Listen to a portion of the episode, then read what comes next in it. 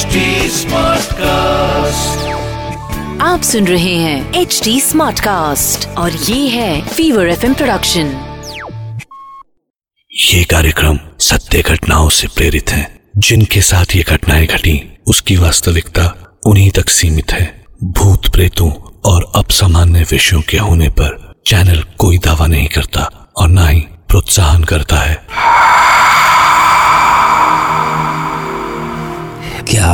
बदले की आग में जलती रूहें हर पल शिकार ढूंढा करती हैं। क्यों? और क्या हम में से कोई भी उनका शिकार बन सकता है? या कहीं ऐसा तो नहीं कि कुछ लोग अनजाने ही इन रूहों की ओर खिंचे चले आते हैं। एक अनजाने, अनचाहे पाश में बंधे हुए जहाँ खौफ उनकी ओर बढ़ रहा होता है। बिल्कुल दबे पाँव किसी बिल्ली की तरह। मैं डॉक्टर नागर, पेशे से मनोवैज्ञानिक और पैशन से ह्यूमन माइंड का फ़ैन। हर बार आपके पास लेकर आता हूँ। मुझसे मिले कुछ लोगों की आप बीती कुछ घटनाएँ, जिन्हें सुनकर हम सोचने पर मजबूर हो जाते हैं।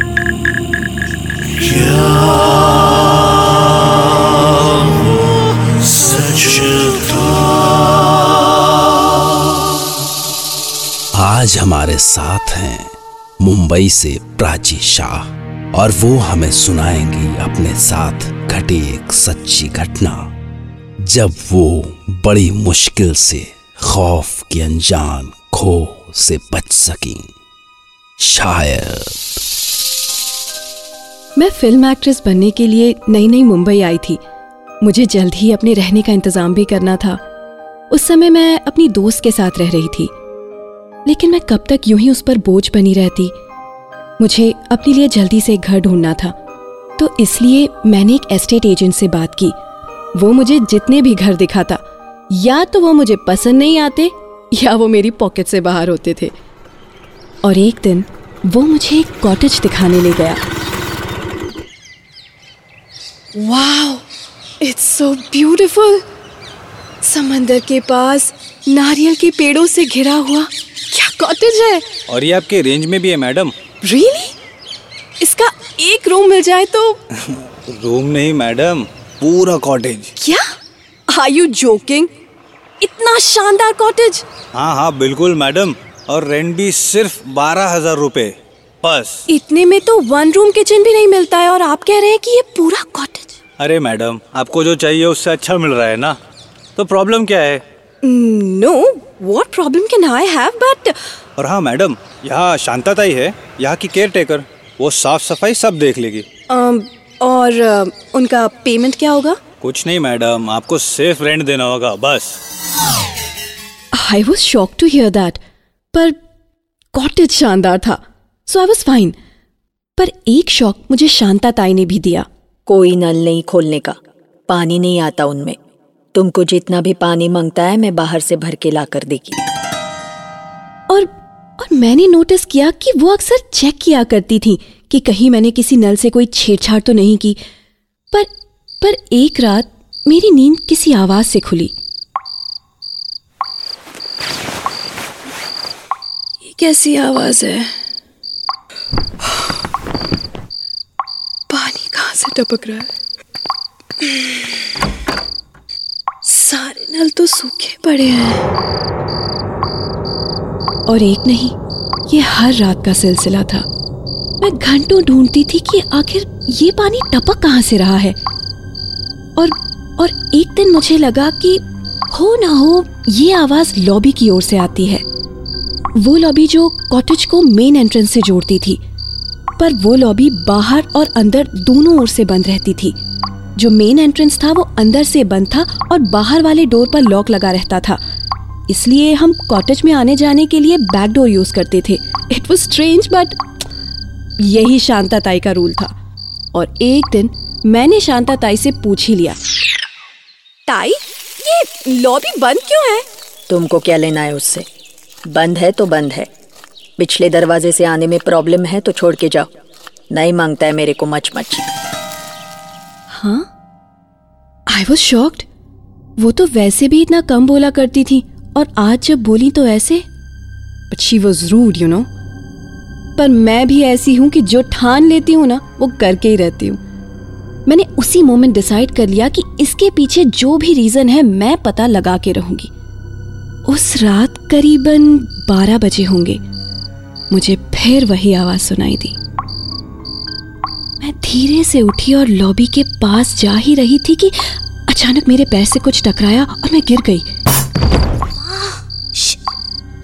और अगले ही पल जैसे किसी ने मुझे पीछे से खींचा, जैसे ही मैं पलटी, वो दो हाथ थे, बॉडी नहीं थी, सिर्फ़ मेहंदी लगे दो हाथ। जैसे जैसे जैसे वो मुझे रोकने की कोशिश कर रहे हो, मैं चीख कर अपने रूम की ओर भागी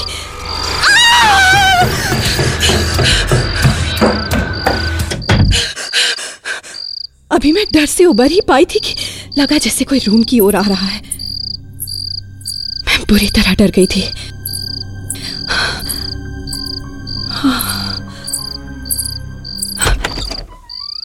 पर वो शांता ताई थी। क्या हुआ? क्या किया तुमने? उधर लॉबी के साइड गई। मैंने मना किया था ना तुमको? नहीं नहीं ताई मैं मैं मैं तो यूँ ही बस अब भी खाली करो कॉटेज। अभी के अभी। सॉरी ताई। मैं उधर ऐसे ही नहीं गई थी। मुझे ऐसा लगा जैसे पानी की आवाज़ आ रही थी। पानी का कमी है तुमको? अभी रात में नहाने का है? नहीं ताई। Sorry I I promise I promise ताई। अब मैं वहाँ नहीं जाऊँगी।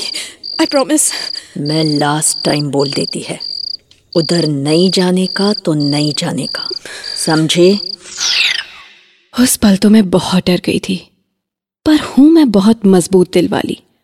और उस दिन के बाद तो मैं और भी जानने को बेताब थी कि उस लॉबी में क्या है। और उन मेहंदी वाले हाथों का और उस, और उस लॉबी का कनेक्शन क्या है? वो मुझे वहाँ जाने से क्यों रोक रहे थे? और फिर दो तीन रातों के बाद मुझे क्या पता था कि मैं किस मुश्किल में पड़ने वाली हूँ। मैं बेड से उठी और इस बार और भी दबे पाँव लॉबी तक पहुँची।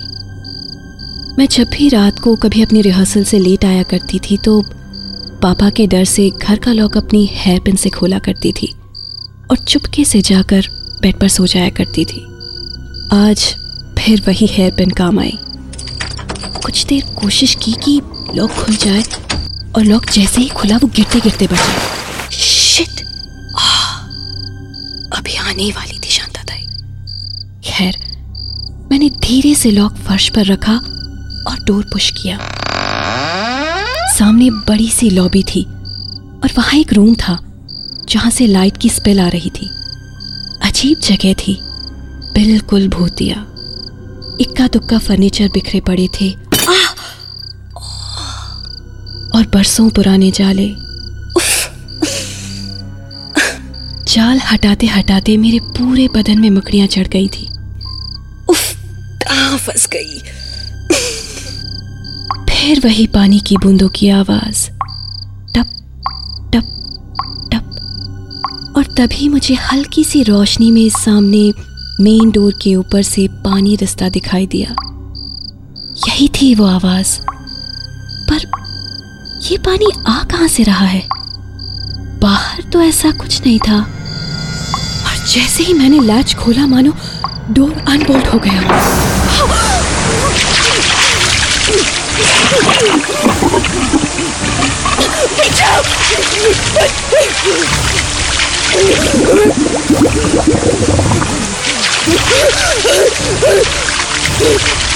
मैंने कितनी कोशिश की, पर पानी का ऐसा फोर्स था कि मुझे लगा मैं डूब जाऊँगी। और तभी जाने कहाँ से वही दो हाथ आए और उन्होंने मुझे पानी से खींचकर बाहर फेंक दिया। और अगले ही पल मैं लॉन में पड़ी थी। पेट में पानी जाने से मैं बुरी तरह खांस रही थी और सांस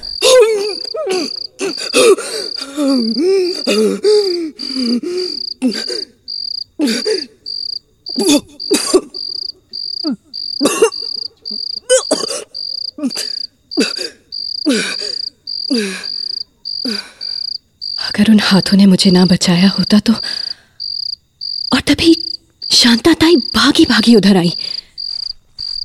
क्या हुआ? क्या हुआ तेरे को? आधी रात को यहाँ? मैं डूब गई थी ताई। डूब गई थी? वहाँ वहाँ पानी। कहाँ है पानी? लॉबी में। लॉबी तो बंद है। देखो और पानी होता तो तेरे कपड़े नहीं बिकते। आई वॉज़ शॉक्ड मेरे कपड़े बिल्कुल सूखे थे। मेन डोर अभी भी बंद था। और पानी का तो जैसे नामो निशान ही नहीं था वहाँ। सपने में चलने की बीमारी है तेरे को? चल चल के सो जा। वो मुझे सहारा देके कमरे तक ले गई और बिस्तर पर लिटा दिया। पर नींद कहाँ आने वाली थी? रात भर मेरी आँखों के सामने वही सीन घूम रहा था। वही लॉबी वही पानी का सैलाब और वही मेहंदी लगे छोटे छोटे हाथ जिन्होंने मुझे बचाया। फिर अगले दिन बुखार में तप रही थी मैं। जाने कितने दिन वो फीवर उतरा ही नहीं। और जब बुखार उतरा तो सबसे पहले मैं घर से निकलकर गाँव वालों के पास गई। और जो उन्होंने मुझे बताया आई कुडंट बिलीव दैट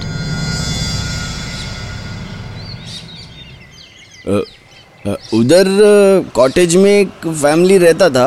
उनका एक छोटा बेटी था, बहुत प्यारा। उस दिन मुंबई में बाढ़ वाला ही दिन था।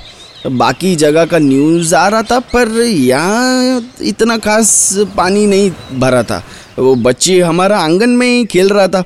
मेरा औरत ने उसका हाथों में मेहंदी लगाया तो इतना खुश हुआ कि दोनों हाथ अपना ऊपर ही रखा। मेहंदी ख़राब ना हो जाए बोल के। ज़िंदगी में पहली बार मेहंदी लगाया था उसने। बहुत खुश था। खुशी से नाचते गाते अपने घर गया उधर कॉटेज में। ये मेहंदी मेहंदी मेहंदी। देखो मेरे हाथों में मेहंदी है। पर कुछ ही घंटे में समंदर में टाइड आ गया तो अचानक पानी बहुत बढ़ गया। कॉटेज की ओर हम लोग बड़ी मुश्किल से उधर पहुँचा। अरे जल्दी आओ! कॉटेज में पानी भरेगा तो सब डूब जाएँगे। जल्दी आओ! हाँ हाँ चलो सब चलो उधर। हम सब बैक साइड से कॉटेज में पहुँचा वहाँ हाथ हाथ भर पानी आ चुका था। सब लोग डरा हुआ था पर बच्ची बेचारा मेहंदी वाला हाथ उठा के पानी में ही खड़ा था। उस मासूम को सिर्फ़ अपना मेहंदी का फ़िक्र था। आई। आई। शांता ताई। मेरी मेहंदी, ये बह जाएगी।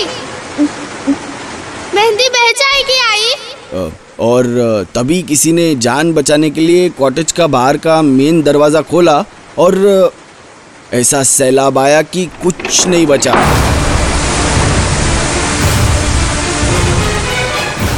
हमको बस उस बच्ची का आवाज़ सुनाई दिया और कभी कभी मेहंदी वाला उसका हाथ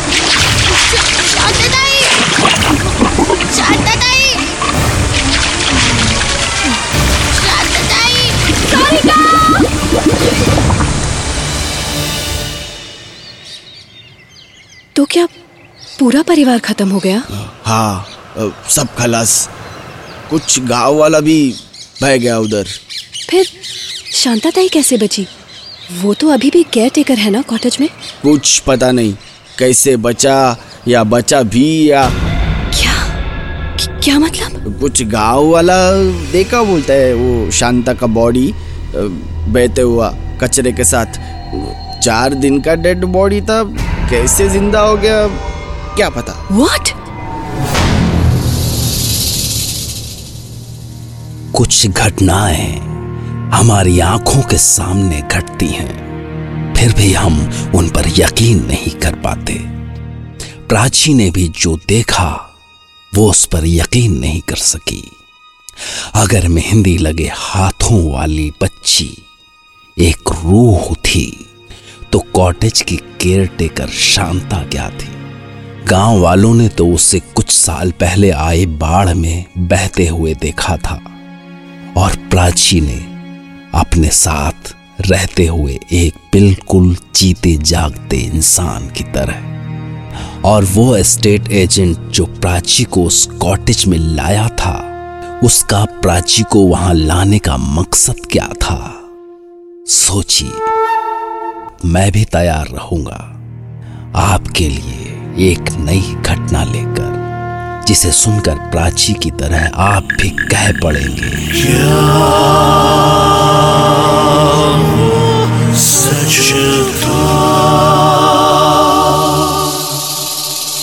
एक आखिरी बात, अगर आप कोई मकान ढूंढ रहे हैं तो सिर्फ़ उसका वास्तु मत देखिए, क्योंकि वास्तु से परे भी कोई सच रहता है। कोई खौफनाक सच। आप सुन रहे हैं एच डी स्मार्ट कास्ट और ये था Fever F M production HD smart cast